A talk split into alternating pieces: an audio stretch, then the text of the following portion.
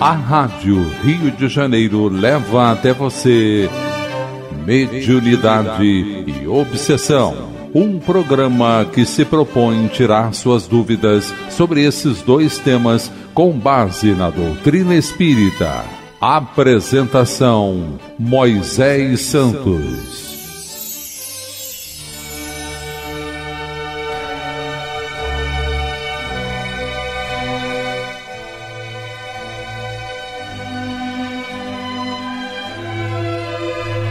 Caríssimos ouvintes da Rádio Rio de Janeiro, eu sou Moisés Santos e este é o programa Mediunidade e Obsessão.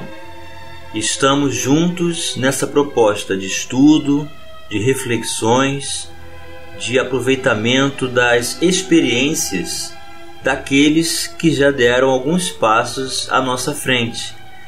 Então, vamos tirar proveito dessas oportunidades desses trabalhadores do bem, como é o caso de Hermínio Correia de Miranda, que nos traz a obra Diálogo com as Sombras, da editora da Federação Espírita Brasileira, e vem nos convidar a estas reflexões sobre a mediunidade, sobre os riscos das graves condições de enfermidade da alma, que são os processos da obsessão. Nós já estamos na quarta parte desta obra e hoje vamos estudar o título Recordações do Passado. O autor começa dizendo assim: Somos o nosso próprio passado. Então ele vem nos trazer essa perspectiva da doutrina espírita que na visão de individualidades de espíritos que todos somos, trazemos hábitos, trazemos conquistas, mas também trazemos graves erros e equívocos perante a própria consciência, perante a justiça divina. Então hoje somos esse reflexo, reflexo daquilo que já estabelecemos como condicionamento deste passado.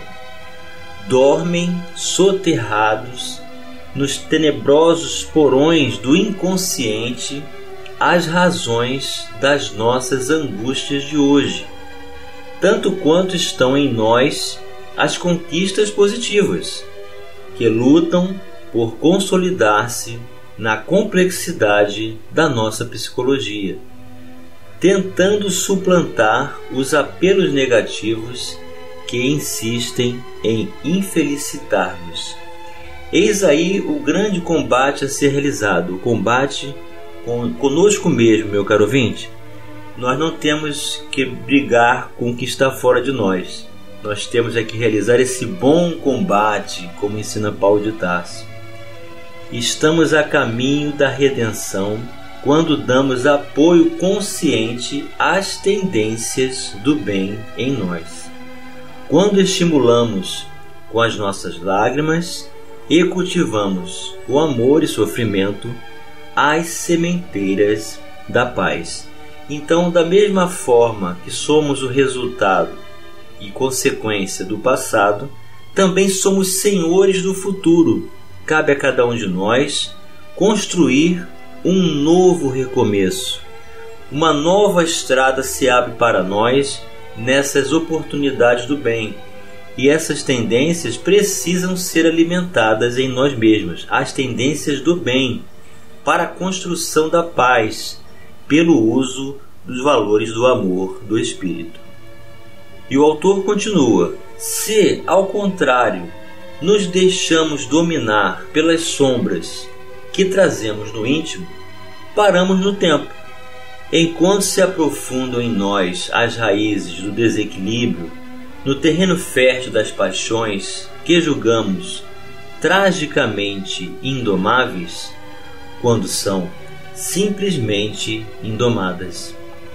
É preciso saber que cabe a nós e a ninguém mais domá-las, mas enquanto nos apraz o erro, todo o nosso esforço é posto na tarefa em glória de manter solta as paixões e presas as recordações.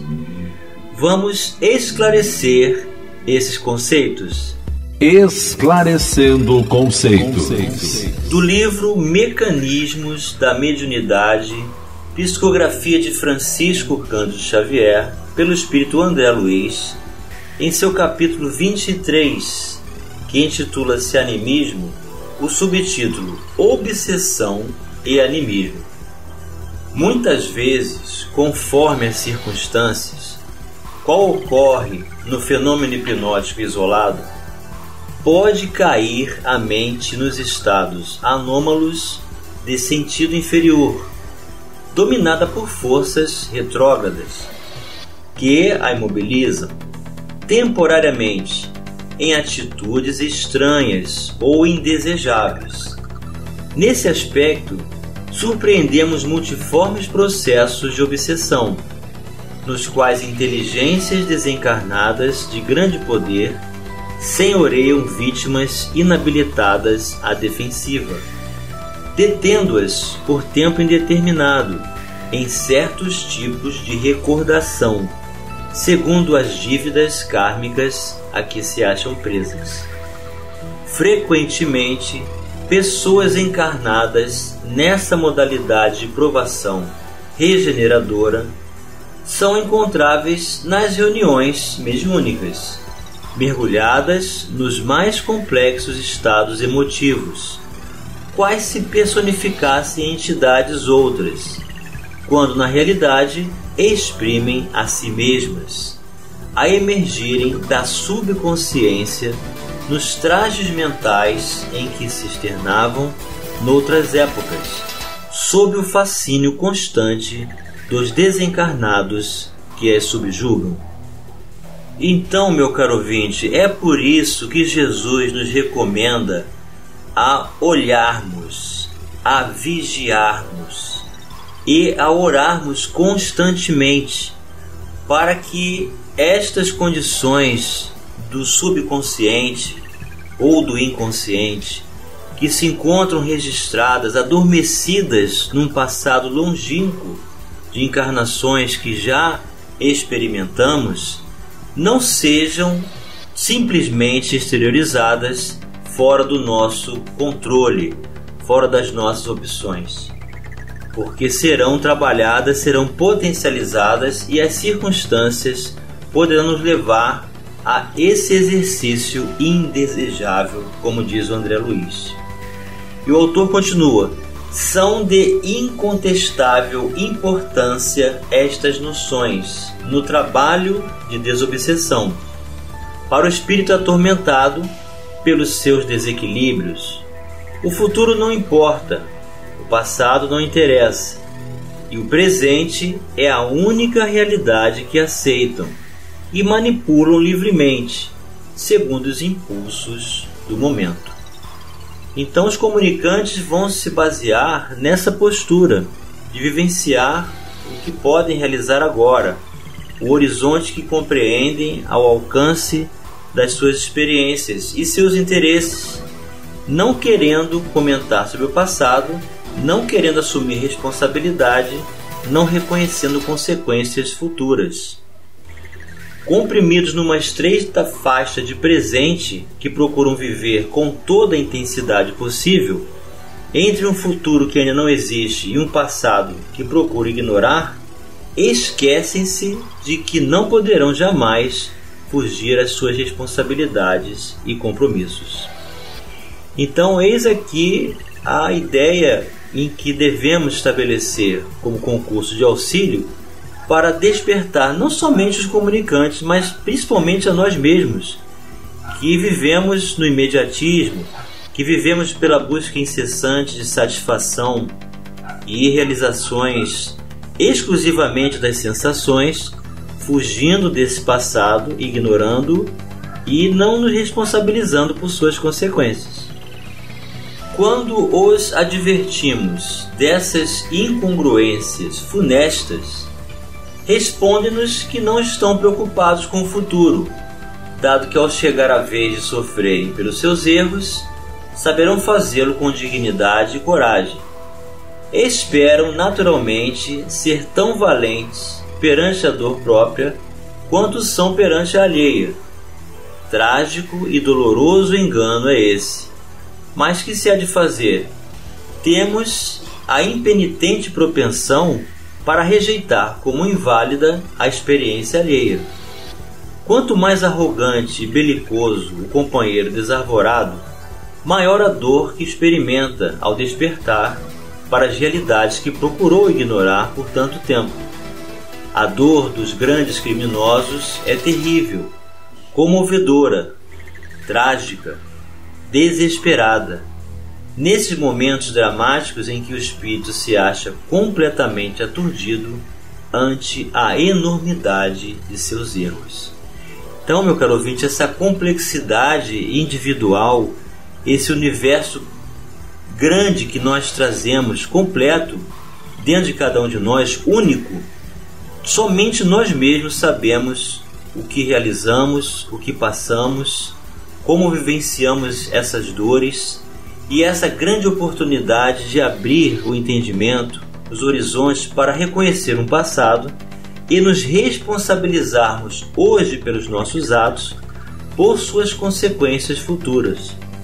Eis a oportunidade de ajudar, de acolher, de despertar os comunicantes para que eles possam também iniciar um trabalho de recuperação de suas condições dignas de herdeiros de Deus para a saúde, para a paz, para a plenitude, para a harmonia dos valores do bem.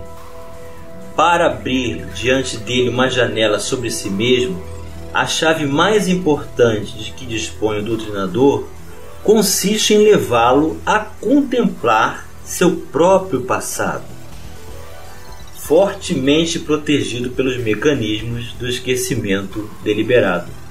Talvez por isso escreveu Scholen Ash na abertura de O Nazareno, não o poder de recordar, e sim o poder de esquecer, constitui uma das condições necessárias a nossa existência. O escritor judaico não positivou no livro a sua crença na reencarnação, embora seja essa a temática de que se utilizou para elaborar sua história, mas não se pode negar a sua intuição da verdade. É precisamente por isso que a sabedoria divina determinou que se apagasse em nós, ao tomarmos novo estágio na carne, a lembrança das existências anteriores. Que seria de nós se fôssemos obrigados a viver sob o tropel das pungentes recordações de antigos e medonhos erros? Vamos continuar analisando as recordações do passado já já no próximo bloco. Participe do programa Mediunidade e Obsessão enviando sua sugestão ou pergunta para o e-mail meo arroba rádio rio de janeiro.am.br ou pelo WhatsApp 984867633 aos cuidados de Moisés Santos. A Rádio Rio de Janeiro está apresentando Mediunidade e Obsessão. Apresentação Moisés Santos. Caríssimos ouvintes da Rádio Rio de Janeiro, voltamos agora para o segundo bloco do nosso programa de hoje, em que estamos estudando o capítulo Recordações do Passado da obra Diálogo com as Sombras, do autor Hermínio Corrêa de Miranda, da editora da Federação Espírita Brasileira. E o autor está nos trazendo a perspectiva de todo o resultado e consequência de uma construção no passado, admitindo as diversas condições da pluralidade das existências, da reencarnação, o quanto já estivemos em experiências e que hoje somos o resultado desse total de experiências. E muita parte desse conteúdo está adormecido no inconsciente ou subconsciente, de acordo com o autor, mas que estabelece então a ideia genial de Deus de nos dar a condição de esquecimento do passado, para que possamos administrar aquilo que seja possível.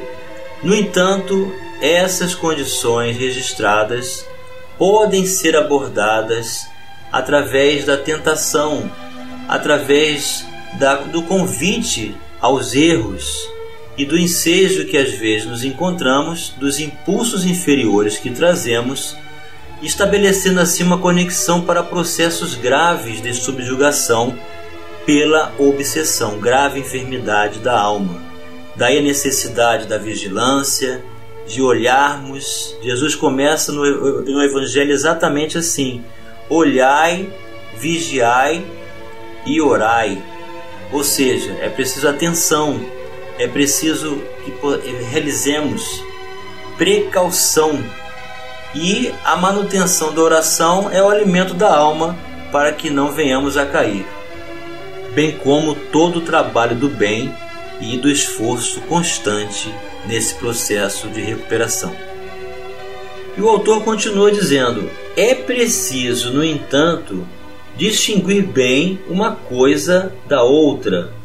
O esquecimento proporcionado ao espírito na fase da reencarnação é uma bênção, uma concessão para que ele tente a reconstrução de si mesmo como se estivesse momentaneamente desligado das suas culpas, embora ainda responsável por elas, com a finalidade de conceder-lhe todas as oportunidades e colocar à sua disposição os melhores instrumentos, o esquecimento do passado constitui dádiva preciosa que nem sempre ele sabe avaliar. Retornando, não obstante, à sua condição de espírito desencarnado, pode ser-lhe facultado o acesso à memória integral, para que faça um inventário geral de seu acervo espiritual, as aflições que remanescem e as conquistas que já conseguiu realizar. Então é preciso fazer essa distinção. O que é colocado como bênção do esquecimento são erros graves que nós ainda nem estamos preparados sequer para lidar, para conviver, para estabelecer condição de recuperação. Daí ser uma bênção, o que é diferente de ter consciência de que somos o resultado desse passado e que também somos responsáveis por ele e, portanto, senhores do nosso futuro.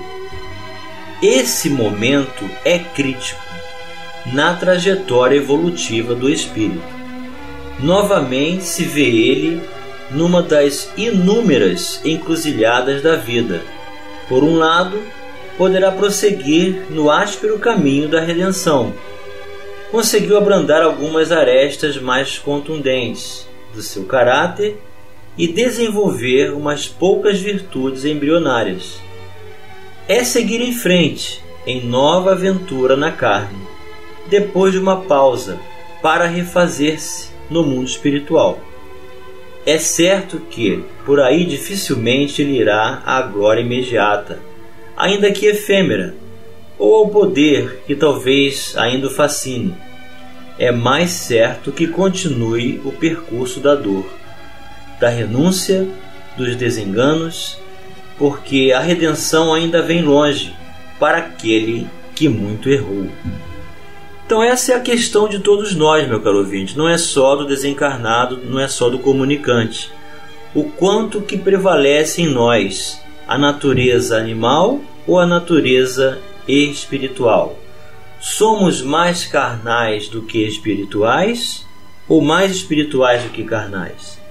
É isso que vai estabelecer essa consciência e despertamento de vontade de superar a própria dor ou se comprazer nela, através dos vícios, através da identificação com as sensações. Eis a condição de todos nós. Do outro lado está o caminho aparentemente mais fácil e certamente mais convidativo do adiamento. Ficam para depois as conquistas sobre nós mesmos. Vamos primeiro gozar a vida. Aqui o gozar está entre aspas dominar o semelhante, assambarcar o poder, acumular riquezas materiais, viver, enfim, intensamente, irresponsavelmente, alegremente, dentro de uma grande ilusão, não é, meu caro ouvinte? Depois veremos como acertar essas contas com o que por largos séculos ou milênios teimamos em chamar de destino. É aquele que opta por este caminho que também decide pelo esquecimento. Suas angústias são muitas, seus remorsos extremamente penosos, e ninguém pode gozar a vida com esse lastro de aflições. O melhor mesmo é esquecê-las, sepultá-las, ignorá-las, como se o passado não existisse mais em nós e o futuro nunca fosse existir. Eis a opção esmagadora, ou seja, da maioria de nós encarnados, que permanece fugindo à própria responsabilidade, enquanto que a doutrina espírita vem nos convidar a exercer esse papel, o da responsabilidade do uso do livre-arbítrio, a consciência de que somos um resultado de um passado e que hoje nossas escolhas repercutirão na construção de um novo recomeço, de uma nova condição para as características gerais de nossas vidas, construindo um novo destino. Enquanto isso não ocorre, permanecemos nessa ilusão, nessa fuga de consciência, nas anestesias dos sentidos, fugindo de nós mesmos e da dor mas não conseguimos preencher o nosso íntimo.